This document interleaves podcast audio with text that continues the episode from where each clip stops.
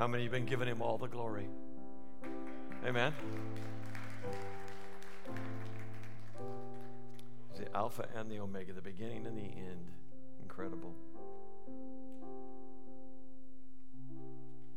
Um, 52 years ago, on October 3rd, which I know today is the 1st, but we won't be here on the 3rd unless you're planning on coming out on Tuesday.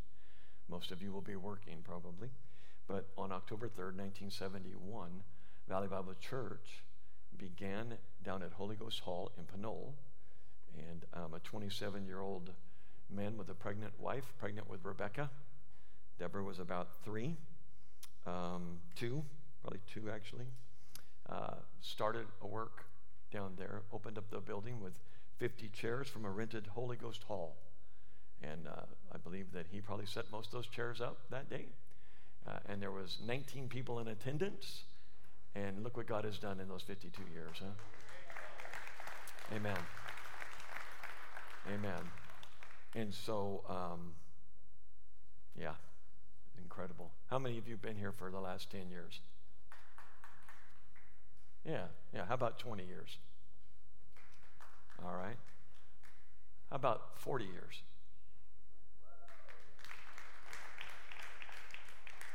And let's go 50 years. How many of you have been here for 50 years? I guess I'm the only one in the room that's been here for 50 years. Just proves if you stick around long enough, they'll let you do some things. 52. I've been here almost all those 52 years. I, I think I came the second Sunday. Uh, I wasn't there the first Sunday. I'm not one of the original 19. My Aunt Virginia is one of those, but she is not with us. And, and Phil and Carolyn, founding and emeritus pastor, uh, are in Carolina. So they're in South Carolina right now, so they couldn't be here. But um, yeah, yeah, incredible what God has done in those times. Look at these wonderful facilities He's blessed us with. We're no longer at Holy Ghost Hall, and we're no longer at the Rio Theater, which was actually the, I believe, the armpit of the world. Um, but we're not there anymore. And so, what a blessing. And um, yeah, what a blessing. And the church was founded on exactly what we're doing now, and that is to preach the Word of God and to tell the truths of the grace of the Word of God and to pick a book like we're doing now uh, and go through it. Don't just pick out the parts you like and leave out the parts that might step on people's toes. Um, we go through it verse by verse because that's what God wants to say. All right? So we're going to continue to do that, and hopefully in 52 more years, I won't be here in 52 more years, but hopefully in 52 more years, my grandkids will be able to say Valley Bible Church is still standing for those truths and uh, if not, I want to find a different place to be anyway, if we're not going to do that. And you should too. But as long as you're here and I'm here and we keep doing what God said, He'll keep blessing this ministry. Amen? Amen. All right, so I just took about three minutes of my time that's going to go over already anyway. So let me just, let me um, do this. Let me read the passage to you and then we'll, we'll move along. Uh, wrong way to right a wrong. That's the name of the title. 1 Corinthians 6, verses 1 through 11. Um, I'm reading from an NASB version. I don't know what they have behind me. Um, they usually put something behind me. There we go. Okay, that might be, yeah, that looks like it's the same. Thank you very much. Thank you to the AV department, huh? What an incredible ministry. It's, they're like offensive linemen. You only hear their name when they're holding and they get a penalty. But they do a marvelous job up there. We appreciate them very much. Yeah. yeah. At least some of you appreciate them. All right, let's read this.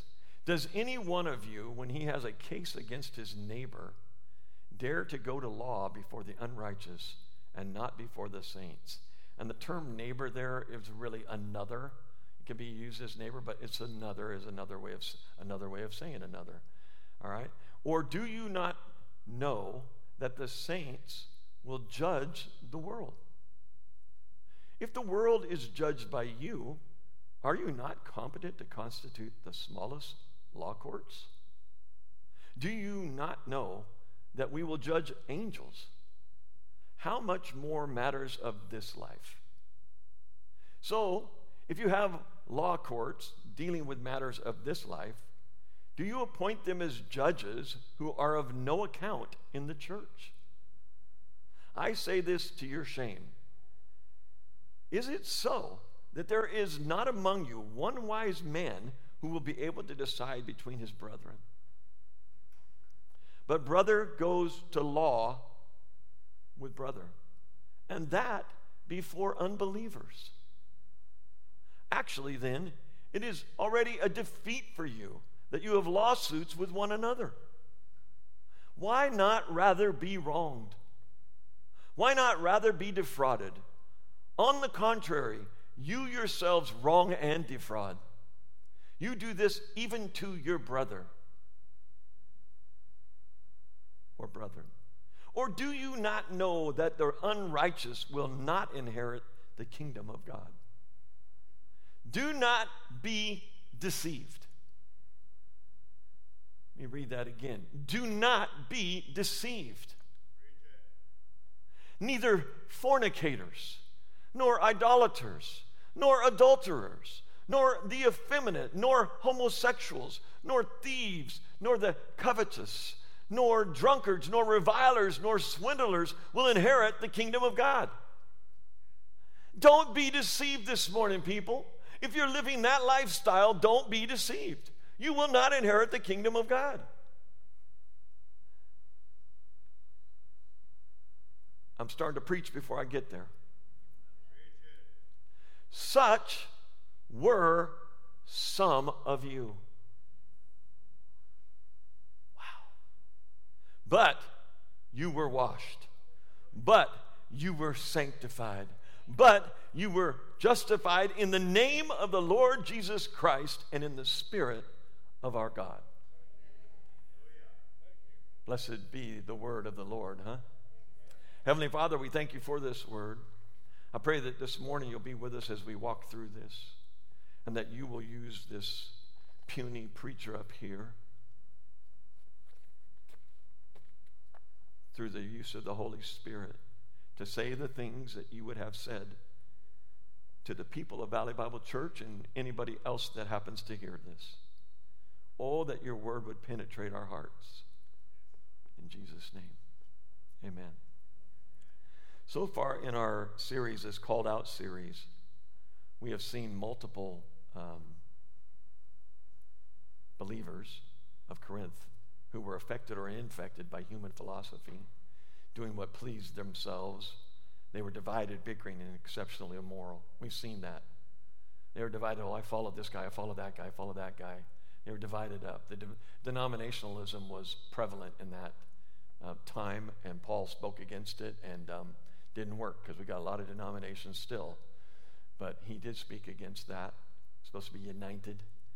And um, but I was noticing something in this as I studied through this. And actually, I just read through it. I read through the portion in front of this, and then read a little bit behind what my passage actually is, which is kind of typical of what we do when we study.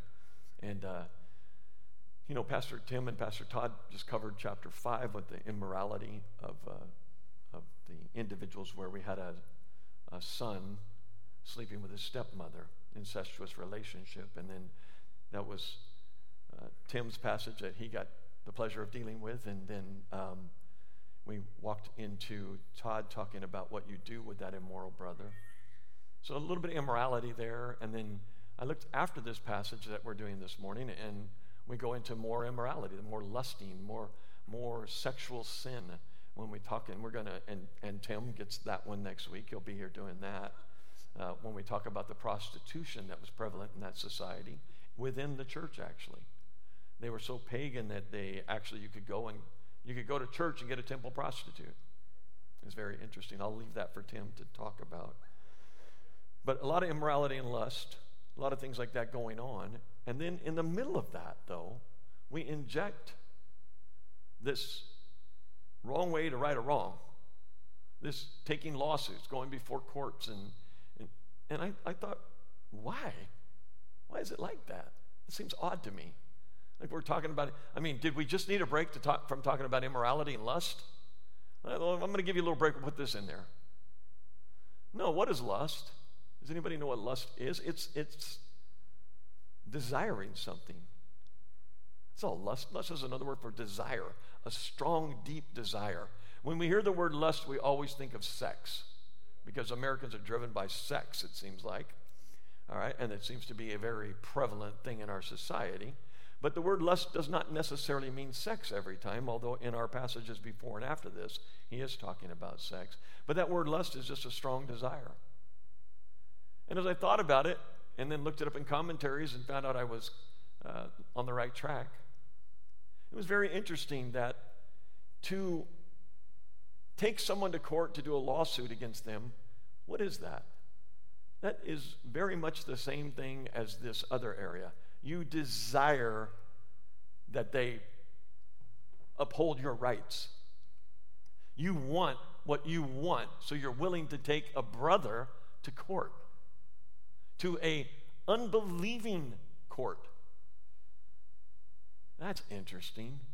But right in the middle of this, it feels like we changed subjects, but we really didn't.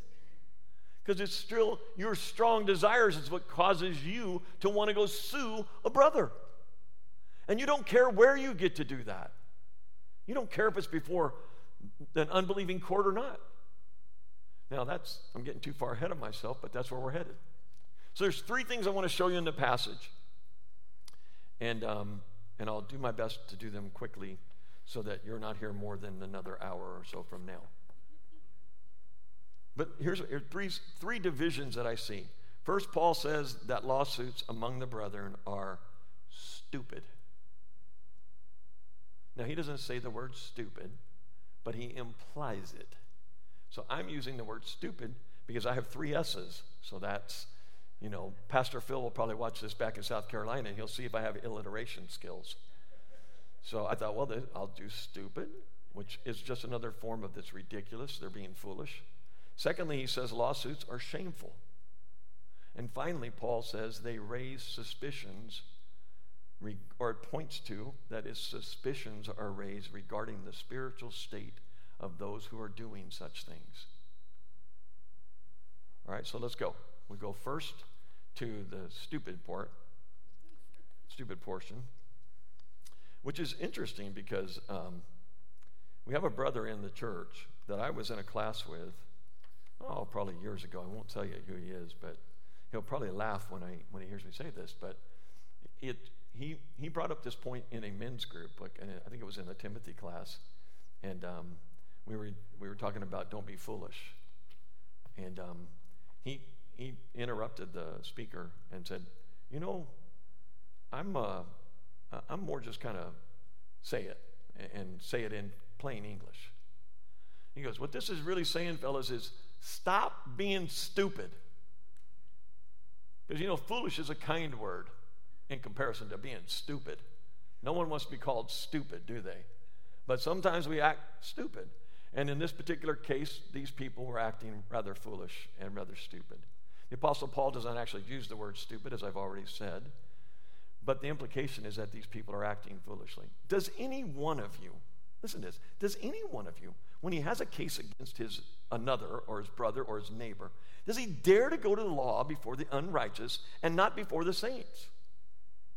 There's a couple things that are going wrong here.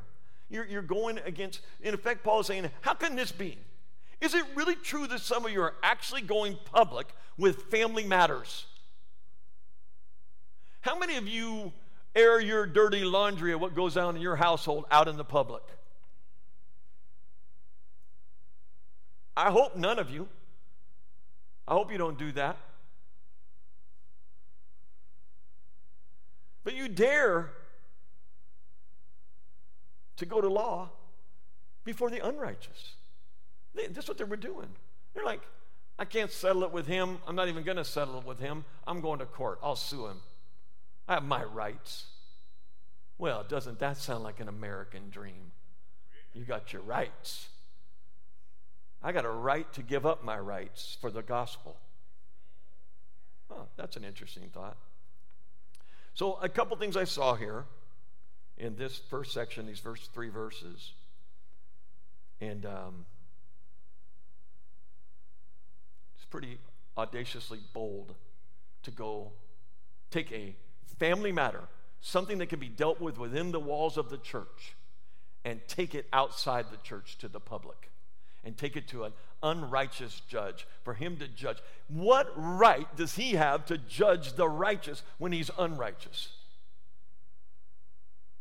He doesn't have a right other than what the law itself of the land gives him. But really, do you want him to take up your case? Someone who doesn't even understand what it is to be in Christ or to be in the body of Christ or to be a brother.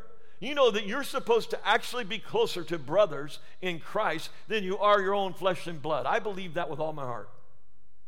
I am closer to some of you men in this room than I was my, than my older brother. I don't even know who my older brother is anymore. Hardly. Can't get him to call me. But you dare to take your case before the unrighteous. That's pretty bold.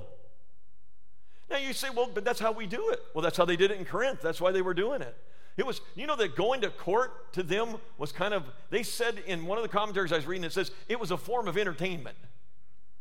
It was so commonplace. It's like, hey, what are we doing Friday night, honey? Oh, let's go down and watch the court cases. That ought to be entertaining. To watch our brother fight with another brother and how stupid that is. And you go, a form of entertainment? We don't do that. Yes, we do. You got Judge Judy and Judge whoever. I don't know all those craziness. But you got them on all the time. And you know how they stay on? Because people like us watch it. Maybe not like you, and I, I, think I've watched a couple of those and thought, well, how stupid is this? But that's unsaved people acting that way. This is not how the saved people are supposed to act. Believers aren't supposed to act this way. I mean, if you just go to Matthew, what does he say? If someone sins against you or you see him in a sin, go and talk to them. You, as a brother, go and talk to them. I'm going to tell you, someone outside of this building that came up, that wanted to come to me and tell me I got a problem, you know how much I'm going to listen to them? Probably not much. Because one of the problems they're going to have with me is if they heard my sermon this morning, they're going to have a problem with what I believe scripturally because they don't believe it. So, but I would probably pay little attention to them. But you, as a brother in Christ, if you came to me and said, Larry, I need to talk to you about something, I'm going to listen to you because I think that's the right thing to do. But you know, what it says there in Matthew, right? And, and Todd just covered the, what we do with an immoral person when they won't confess their sin. We have to end up putting them out like a tax collector, basically. And in Matthew uh, uh 18, 18, 18, 15 through 18, he describes the whole thing. You go to them individually. If that doesn't work, you go to them with another brother. Well, that's what I'm going to suggest you do. If you have a problem, you go to them with another brother. If you can't work it out, go to another brother. Don't go to the court. Now you put your hands in the judge's hands. The only hands I want to be in is the hands of the judge. All right. And, and they did this in an uncaring way. They didn't care about the other person. Think about that. You, you dare to go before the law, before the righteous, not, and not before the saints. That's crazy. That's ludicrous. That's ridiculous. Uncaring, it's an uncaring thing to do. You don't care about your brother, or his testimony or your testimony. You only want what you want, regardless of how it hurts somebody else. Oh, the precursor to this sermon that I gave to the first service that I haven't done to you, and I'll do it now because you're very quiet, is this will step on your toes this morning. It stepped on my toes as I studied it. So don't, don't think you're the only one. And I'm not the one stepping on your toes this morning. It's the Word of God. So if it steps on your toes, and we all know what it's like to have our toes stepped on, we're like, hey, what are you doing? Right? Take it up with God. It's my precursor, so you don't get mad at me. All right. And, and you take it to the unrighteous. What do they know about anything that you're doing? What do they know about the church? What do they know about your brotherhood with people? They, they don't says, and not before says, Paul is showing his concern that they did not respect the church's authority and ability to settle its own disputes. You don't think the church can help you settle disputes between you and a brother? We do it all the time here at Valley. We were in a preaching team meeting, and, and Bobby was in the meeting. He goes, Larry, does this happen very often at Valley? Do you, do you actually have to settle disputes between folks that go, Are you serious? It's the Christian life. Now, lawsuit wise, no. I'm not, I'm not very often I'm dealing with people who have money issues with each other or material items, but it does happen. I think it's probably happened three or four times in the last few years. That does come up, and we have to deal with that. And we're happy to do it. And guess what? I'm not the grand Poobah guy that knows everything. I don't even pretend to know everything. But if you come to us and say, This is the struggle I'm having, and it's this business arrangement I have with somebody, you know what? If I don't know what to do with that, there might be another brother within this congregation who knows on business and knows how to deal with that. Why would you take it before a court when you can deal with it personally? Don't be airing the dirty laundry out there. It's just detrimental to the church overall. And we're going to see that later. He says, Remember that Christians are members of the body of Christ and indwelt by the Holy Spirit, which he reminds him, Paul reminds him of that a little bit later in our passage. Listen to this. Here's what you have when you go to a brother. Here's what you have yourself. This is not what you're going to find in the court. You have all the resources of truth, wisdom, equity, justice, love, kindness, generosity, and understanding reside in the people of God. Christians are enriched by Him. Christians are lacking no gift. There's no area in your life that God doesn't have somebody with a gift that can help you with that.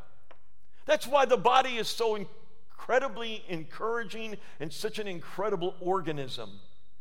You know, the body is alive. Not this stiff, we didn't make an idol and call that our body. No, we're the body. We're moving around. We're ministering to each other. We're worshiping. We worshiped this morning together. What an incredible thing.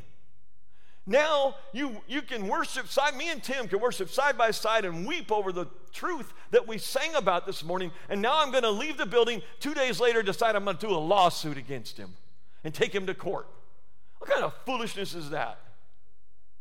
Stupid kind of foolishness. That's what it is. Keep using that word, stupid. Christians should not take Christians to worldly courts. When this happens, it is confession that the individual does not have the right action or the right attitude. Whoever's taking the other person to court, that's the wrong attitude. They're more concerned with revenge or gain, not unity of the body of Jesus Christ. And that's a problem. Something I want to point out here. And this is, we're going to go into this section about ignorance, because I think there's definitely some ignorance. I had an outrageously bold act that was number one under the title of lawsuits are stupid. So, an outrageous, bold act. And then, secondly, the ignorance is evidenced in their wrong decisions. Now, how do we know they're ignorant? Well, Paul's going to ask them some questions. You know how you can find out if people are intelligent? Ask them questions. Like if you're a mathematician or you're a doctor, I could ask you a question about medical stuff. And I'd find out if you're a very good doctor or not, probably. If you're like, I don't know the answer to that. Oh my goodness, what kind of doctor are you? Right? But but listen to this. There are six times in this one chapter that Paul says, Do you not know? Six times. We're going to deal with three of them. Tim's going to deal with the other three. Do you not know? Look what he says there. Verse 2 the first section of it. Or do you not know that the saints will judge the world? Wait a minute. You take it to a court system that has nothing to do with the church. They don't know anything about the body of Christ. They don't know anything about Christ himself. And why do you do that? Because you're afraid that, that maybe you won't get judged properly by somebody else, I guess. I, that was the only reason I could think of.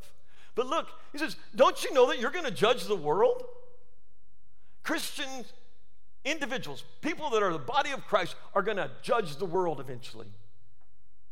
In the eschatological thing that is coming, we will judge the world. And then what's his second one? It's in verse 3. Do you not know that we will judge angels? Oh my goodness. You're going to judge angels.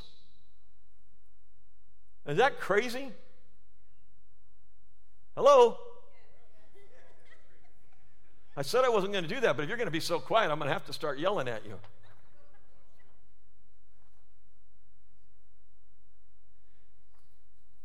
Do you not know the saints will judge the world? Paul is referring to the passages of Scripture where we are clearly told that when the Lord returns, the saints are going to share the throne of judgment with him. Look at Revelation 2 20. You don't have to look at it, I'll read it to you. Revelation 2 26, 27. He who overcomes and he who keeps my deeds until the end, to him I will give authority over the nations. You know, nations make up the world, right? You got that, right? I will give him authority over the nations. And he shall rule them with a rod of iron. Oh my goodness. As the vessels of the potter are broken to pieces, as I also have received authority from my Father. You're going to judge the world. And you don't think you can judge these puny little things that are going on in your life? Well, he owes me a $100 and he didn't pay it back. I got rights. Well, good luck to you. That's silly. Paul then takes it a little further when he says that you will judge the angels. Think about this. We will judge angels. Now, that doesn't, I don't think this means that we're going to judge. What happened? Judge the fallen angels. I don't think that takes place because the Lord is the one that does that. But the, the, another term for, for judge, the, the word used for judges is krino, the Greek word. It, it also can mean to rule or govern. So, us who are less than angels, according to Scripture, when we get to heaven, we're going to actually rule them. That's crazy. But we're going to get a new body and a new mind and all those types of things, and we're going to be able to make decisions without sin. So, and and think about judging angels. They they're not condemned. So how do you judge them? I mean, you know, but now listen, we're all judging all the time. You guys are all judging me now, aren't you? You think you're listening, but you're judging every word I say. You're judging how long the clock will run before I shut up. It's going to run as long until I get done. What he's really saying is it not rather ridiculous, foolish, stupid that you people who are going to judge the world and angels cannot settle minor squabbles among yourselves in the church? Is it is like having an engineer who has a great mind for mathematics so that he can calculate difficult equations for engineering process who requires the help of a grammar school student because he can't balance his checkbook that's what you're doing. You have all of this stuff available to you to be able to, to deal with things and get it done inwardly, and you're going to the outside who does not understand at all who you are or what you are in Christ. That's what they're doing. And he says that, doesn't he? He says, if the world is judged by you, if the, in other words, come on, this is very satirical, like Paul's being funny, tongue in cheek type thing. If the world is judged by you, are you not competent to constitute what needs to be done in a small matter? in the smallest law court? How, how much more matters of this life, he says? If you're to judge angels, how much more matters of this life? And I've seen it, I've seen it so many times in the church where somebody has some issue that could be a lawsuit issue, and you end up putting those two brothers together. You guys need to talk about this. Don't talk to me about it, talk to each other about it. And, you know, a day later I see them and they're like arm in arm, things worked out great. That's what happens when you do it God's way. That's what happens when you do it God's way. Second part laws, lawsuits are, are shameful. They're absolutely shameful. So if you have law courts dealing with matters of this life, do you appoint them as judges who are, no, who are of no account to the church? Do you want them coming in here and telling us what to do? No. It's one of the beautiful things about America is the separation of us and them. They tell us enough what to do but not in the church. I say to you, I say this to your shame. Is it so that there is not among you one wise man who will be able to decide between his brother? And something that is very interesting lawsuits are shameful because they stoop to a lower court or a lower level of judgment as far as Christians are concerned. You, by not dealing with it in the church, you're going lower.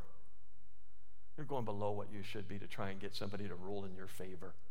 That's what you do. That's why you take this to the courts. You want somebody to rule in your favor. The secular judges have no understanding of the relationship between Christians, no concept of the fatherhood of God. And therefore, why in the world would you take family matters? Why would you take family matters before someone who is not a family member? And my wife was in the first service, and I used her and me as an illustration. Now she's not here, I can really use her as an illustration. But if we were squabbling over something and disagreed on something, I don't think I would go to my neighbor and have them come and judge what we should do. I don't I won't say I don't think. I would never go to my neighbor and ask them what I should do. You know that in this church, I've had calls. I had a call one time from a lady, and she was so broken up on the phone, I didn't understand a word she was saying. I didn't know who it was. All she could do was cry. And when I finally was able to see her settle down and where I could understand her, she began to tell me that her husband had just served her with divorce papers. Now, these are two believers in Christ. They hadn't even talked about a divorce. He was at home with her. I was out watering the lawn when she gets served the papers.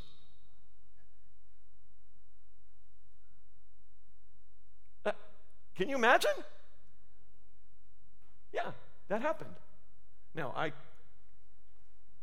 talked to both of them in a very passionate way, and they ended up being okay, but it was kind of crazy, to say the least. But that's what this kind of reminds me of.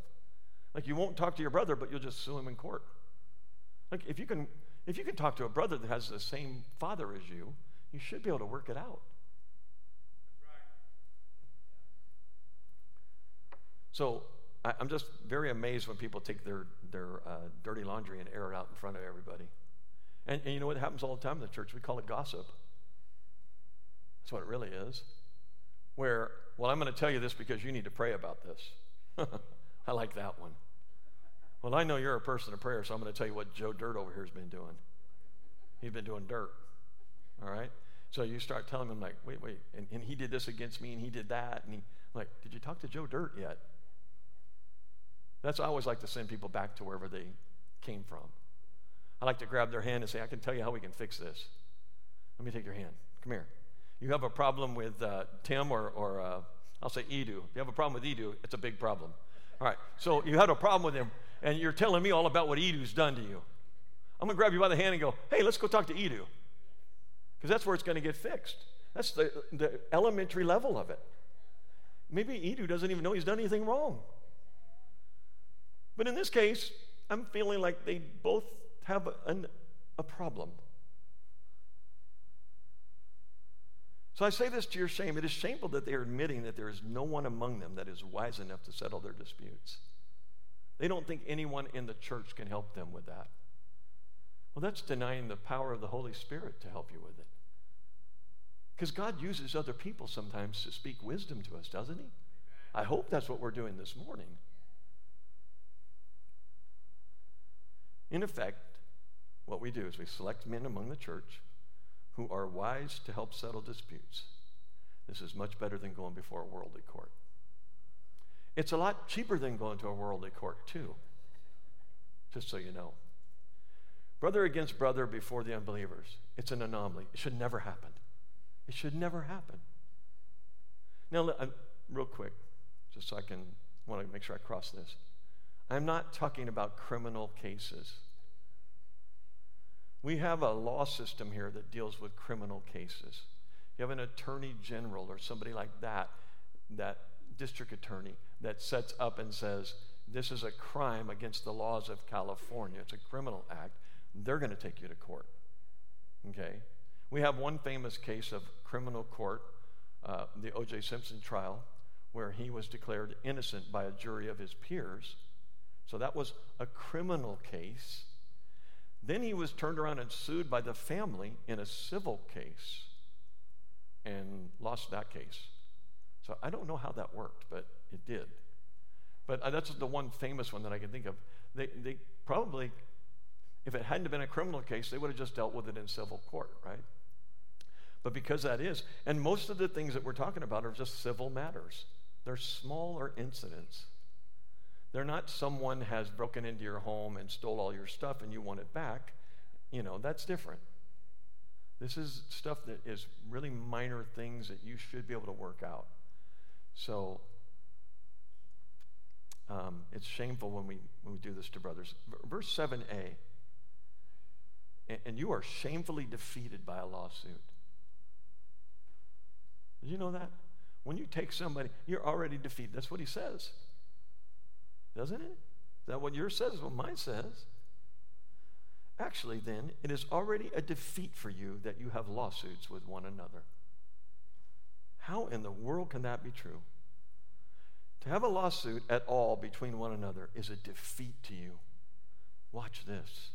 No matter who wins the lawsuit, the gospel is still going to suffer. Because you're doing this before the world. Your testimony will suffer. The church will suffer. The gospel itself suffers. Because people are going to say to us and to you, they're going to like, well, wait a minute. You say you're a Christian and you love each other, and here you are suing each other? You, you can't get that settled? You got to go to court? Nah, what you got, we don't want. Right? I wrote it down. You Christians are no better than we are. That's what the world's going to say to you when they see you taking your brother to court. You know, listen to this. I read a story while I was preparing for this of two organizations in the United States who were giving Bibles out to poor countries, and they were smuggling Bibles into China. They got in some kind of fight and ended up suing each other and being in court. Now, see, you moaned right then because that's a big organization. But we do the same thing. But they did that, and I, and I couldn't help but think they probably should have read the Bibles they were trying to hand out. Amen?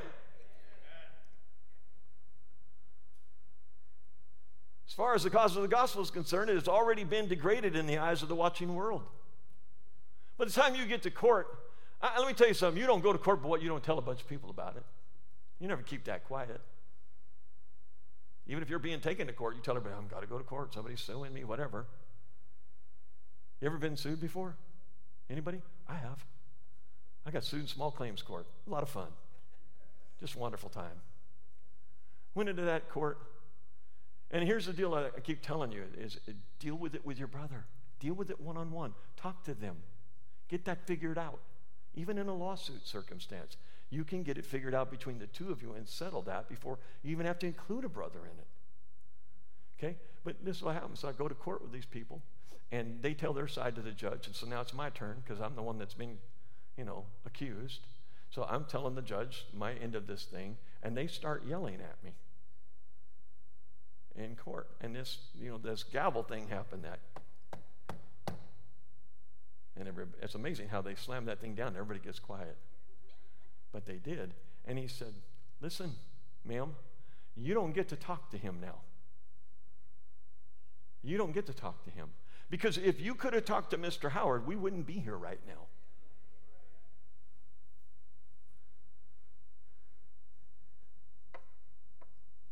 And then here's it's selfish, it discredits the power, wisdom, and work of God. When you try to get what your rights are before the world, you are saying God can't give you what you need. That's what you're saying. Can't God take care of you? Hello? Don't you trust that God can take care of you? So if somebody owes you $500 and they haven't paid you, you got to take them to a lawsuit? Huh. Let's find the resolution here. Listen to this 7b through 8. Why not rather be wronged?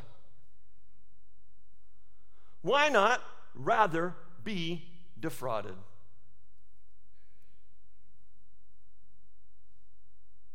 And then he says, on the contrary, you yourselves wrong and defraud. You do this even to your brethren. See, it gets really quiet in here. What Paul's suggesting here is that there is there's these matters that are brought for settlement can all cannot all be that big and important. I mean, consider the damage and injury that would be done by bringing them to the secular court to settle. When you're thinking, well, he owes me $500 and I'm going to get it and I have the right to get that and I have, hey, you taking that brother is going to cause so much more damage before the world than the $500. Why not rather be wronged? You know what? I think when you do these kinds of things, I've, I've know of men in this room that have done it, where they let things go. Uh, I had the one time I was building a home, and I had a guy that had worked for me, a Christian man, and he had worked for me for multiple years. He gave me a, what we would call a bid price, a solid price on, on doing a phase of the work, and the work did not change. It was the same work. It took him longer than he had anticipated. But he came, and his bill was half again what he told me. And um, that didn't sit real well with me. So I kind of challenged him a little bit. And he had his reasons. And I'm saying, and finally, you know, I think the Lord just gave it to me because I wanted my money, trust me. I didn't want to pay more than I had been told. But I said this to him I said, you know what? Just give me your bill. I'll pay you the check. I'll write it out for the amount that you need because I would hate for you to think that I tried to cheat you out of it. I, I would never do that. I would rather pay you and be evened up with you in your own mind and mind. Now I knew that he gave me a price for a thousand and wanted fifteen hundred. But it was let me tell you something. It wasn't a thousand and fifteen hundred, it was ten thousand and fifteen thousand. Okay? But God gave me the right because he's a Christian brother. I'm like, you need the money apparently. I have the money. Okay. Let's go forward. Now listen, don't ask me for a loan because I may not do that with you. But that's what my thoughts were at that point. I'm reminded of a story that I read a while back, and I want to I want to use it real quick. It was Dr. Ironside, Dr. Harry Ironside, and uh, he had an experience as an eight-year-old boy with an issue like this. His mother took him to a meeting, and I'm going to pretty much read this so I don't mess it up. He says his mother took him to a meeting of the brethren who were discussing some kind of difficulty among themselves. But you know what they were doing right? They were discussing it among themselves, which I did like this part. But listen to this. Evidently, there was some terrible injustice that one felt others had done. Young Dr. Ironside did not know or could not recall what the trouble was, but it was clear that they were deeply disturbed. He said that one man stood up and shook his fist and said, I don't care what the rest of you do, I want my rights. That's all. I just want my rights. There was an old half deaf Scottish brother sitting in the front row, and he cupped his hand behind his ear and asked this man, Aye, brother, what's that ye say? And the fellow said, Well, all I said was that I want my rights. That's all. The old man said this Your rights, brother. Is that what you want? Your rights? Why, the Lord Jesus didn't come to get his rights. He came to get his wrongs. And he got them. Dr. Ironside said, I'll always remember how that fellow stood transfixed for a little while. Then he dropped his head and said, You're right, brother. You are right. Settle it any way you like. And in a few moments, the whole thing was settled. What we should never forget is that as believers, we are called to demonstrate a different lifestyle before the world. One in which we are ready to surrender personal rights for the cause that we serve. There is nothing more characteristic of a believer than his willingness to surrender, even at his own cost, even at his own hurt, some personal rights so that the cause of the gospel may prevail.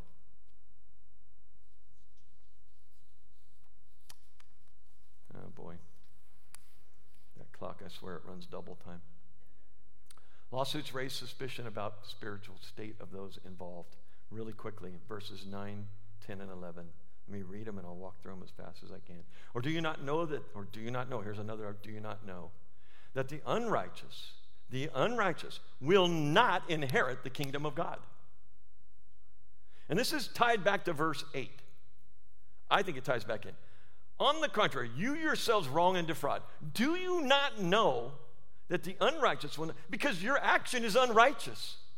You're going after a brother in court. You're trying to get his money or you're trying to get something that's your rights, supposedly. Do you not know that the unrighteous will not inherit the kingdom of God? And then look, do not be deceived. Do not be deceived here this morning if you're living in one of these lifestyles we're about to talk about. And you tell me you're a Christian and you continue to live in this lifestyle. Don't be deceived. The unrighteous will not receive the kingdom of God. Now, I am not in any way, and neither is Paul, saying there's something that you can do once you're saved to lose your salvation. That is not possible. There's no passage that states that. None. And he's definitely not stating it here. What he's talking about is if you say you're saved, but you continue to do this, you've never been saved. Not you lose your salvation, you just never were saved. What is it that he says? Listen to this it's the nasty nine. There's a whole lot more sins that'll keep you out of heaven than these. But listen to them. Do not be deceived, neither fornicators, that's the sexually immoral that are not married. Any sexual act you're doing outside of marriage, you're fornicating. Young single people in the room. Nor idolaters, and we are a society of idolaters. Adulterers, which is sex outside of your marriage, effeminate or homosexuals, thieves, nor the covetous, nor the drunkards, nor the revilers, nor the swindlers, none of these will inherit the kingdom of God. If this is your lifestyle, you're not going to inherit the kingdom of God. Because when God saves you, He saves you out of that lifestyle, He brings you out of it. And so that's incredible. He says, You yourselves wrong and or you do not know that the unrighteous will not inherit the kingdom of God. He ties that together. Look, when you aggressively defend your own rights at the cost of another brother before a secular court, you're wrong. You're dead wrong. You got the wrong attitude. Have you yourself ever been justified before God? That's the question you have to ask yourself.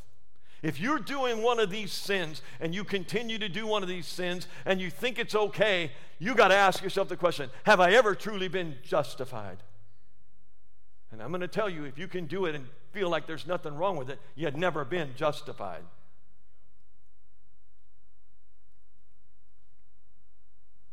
And I have definitions for every one of those categories. I just don't have time to walk through them. But the Lord had me type them up. So if you want a copy of them, let us know. But look at this. Here's the point I want to get to. I love this section. Well, I have to say this to you because it's the applicational stuff.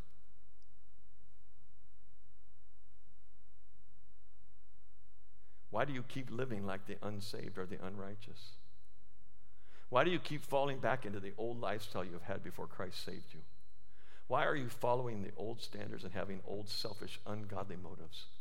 You are to be separated from the world and its ways, not following after them. Stop being conformed to the world. Stop. You're being sold a line if you think these things are okay before God. They're not. They'll keep you out of the kingdom. Quit being deceived. Satan is a deceiver. He's designed a system that deceives.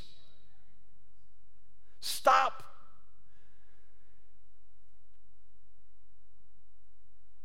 Romans 12, 1, 2, and 2 Corinthians 5, 17. You are a new creation.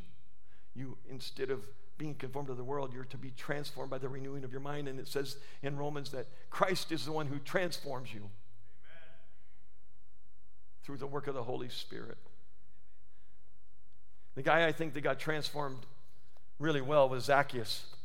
Remembering Zacchaeus was a tax collector and hid up in the tree because he's shorter in stature, couldn't see Christ, so he ran up a tree so he could look at him. We all remember the little song we sang in Sunday school, probably. Zacchaeus was a wee little man, a wee little man was he climbed up in the sycamore tree for the Lord to see. Okay, that's, that's what happened. But when he met with the Lord, he got saved. How do we know he got saved? Because his outward change was so evident. The inward went outward. So don't tell me I got saved and I'm a homosexual and I'm just going to keep on practicing it. Nope, doesn't work. Doesn't work, won't work for you. I've always been a cheater on my wife. I got saved and just keep on doing it. Nope, doesn't work. You're not saved if you keep doing that. Proof that you're saved is we have this inward thing that happens to you that affects the outward thing. So you have this inward change, and what does Zacchaeus do? Zacchaeus, who was a tax collector, and let me tell you something tax collectors don't always collect taxes right.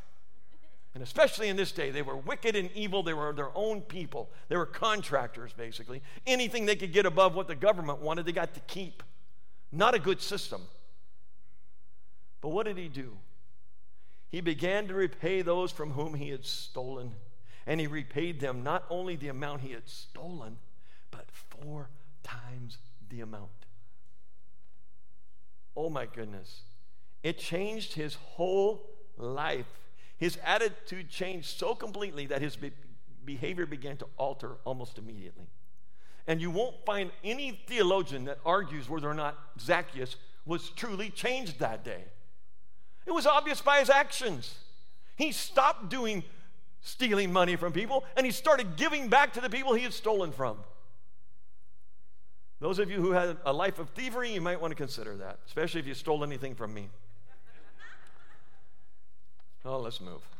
Okay, so I love the line, such were some of you. It's so important. Listen, it's not an exclusive list. There's other sins that can keep you out of heaven, but these are, like I said, these are like the nasty nine. I think there is nine of them. I didn't really count them, but I said that. But they are there, and you can see them. And if you're stuck in that lifestyle, you might want to take a look at yourself. You may want to consider accepting Jesus Christ as your Lord and Savior and putting faith in Him. Because He says this. Here we go. This is my I wanted to get to here. Such were some of you. And then there's this little three letter word. And it comes up three times in a row. And it's this word, but. But. You, some of you were this way, but. But that's, we're fixing to change direction. It's a contrasting word. You were doing this, but you were washed. You were sanctified, but you were justified. Oh my goodness, but he stepped in. But God says, I'm going to clean you up, I'm going to wash you. You were washed, and that speaks of new life. There was a regeneration that took place in Jesus Christ. And you know, I remember taking a bath as a little boy and my mom would say, Now, Larry, did you wash behind your ears? And I'd say, Well, yeah, I did that, Mom. I hadn't. I lied. She'd say, Son, I'm going to come and check. And if you didn't wash behind those ears, I'm going to have to wash behind those ears. And she would come in and she'd scrub me up and be like, Man, I'm going to wash them next time because I didn't have no skin left when she'd get done. But that's what God did. He found you in a dirty he found you in a dirty condition and he says, I'm going to wash you. I'm going to regenerate you. I'm going to turn you into something you can never be without me. And he says, he says this. He saved, Jesus saved us not on the basis of deeds which we have done in righteousness, but according to his mercy. He, but the washing of the regeneration and the renewing by the Holy Spirit, this is in Titus 3 if you look at it. And then he says this regeneration is God's work of recreating. Therefore, if any man is in Christ, he is a new creature. The old things passed away. If you're still in the old things, it doesn't fit. The old things are supposed to go away. Oh.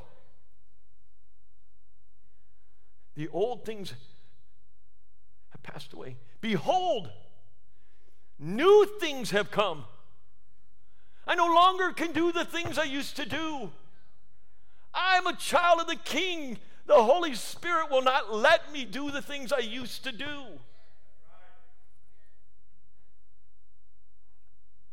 We are his workmanship created in Christ Jesus. When a person is washed by Christ, he is born again. John 3 3 through 8. I don't have time to read it. Listen to this. You're sanctified. Speaks of a new behavior. The Holy Spirit began to speak to you about the need to change your attitude and your behavior. Sin's total domination, its total domination is broken, it is obliterated and is replaced by a life of holiness. If you're not living a holy life, if you're not attempting to live in your own power, you can't do it by yourself. 1 Thessalonians 5 says that the Lord of all peace is the one who sanctifies. But believe me, positionally, you're already seen as righteous because you have the righteousness of Christ on you. You put on a new coat. He bathed you in his righteousness, He imputed it to you. You can't get away from it. You've been sanctified. You've been justified. Speaks of new standing before God. I was going to hell, now I'm in heaven. I was, a, I was an enemy of God, now I'm a family member. You're a family member today. Why would you take your cases before the ungodly when you have the God of the universe saying, I'll be the judge over you, I will make sure you get treated properly? Why not be wronged? Why not be defrauded if it furthers who he is? Let me tell you something. That money that I paid that guy, I never missed it. You know, I would have just spent it going to Disneyland or something silly like that anyway. But you know what happened? God replaced it more and more and more. And I and listen, the last time I saw the guy, I gave him a hug. I used him again on other jobs. It wasn't like I just completely said, I can't have anything to do with you. No, no, I treated him like I would treat my brother. I treated him like, and you know who I learned that from? Other brothers. Other brothers that have shown me the same thing. My, I would say this about my brother Martin, and you guys, most of you don't know him. Christian man up in Idaho, leading Bible studies. This man, and I know I'm his fleshly brother, so it's unfair. But you see the coat I have on and all this is a custom made for Larry Howard kind of coat. Starting to fit me better all the time. If I went to my brother who didn't have a coat, he had a holey shirt on, and he saw me, and I said, Bub, I really need your shirt. He'd take it off and give it to me. Because he cares more about others than himself. Oh, aren't we commended? What does it say they'll know us by? By how many times we take a brother to court? No, by how we love each other. Right? So don't be taking people to court. Being justified speaks of that new standing in Christ. We are clothed in his righteousness. Listen what Romans 4 says. Therefore, it was also credited to him as righteousness. Now, not for his sake only was it written that it was credited to him, but for your sake also. Abraham believed and it was credited to him for righteousness that he put faith in Christ, in God. So along we come and we say, wait a minute, if it worked for Abraham, it might work for us.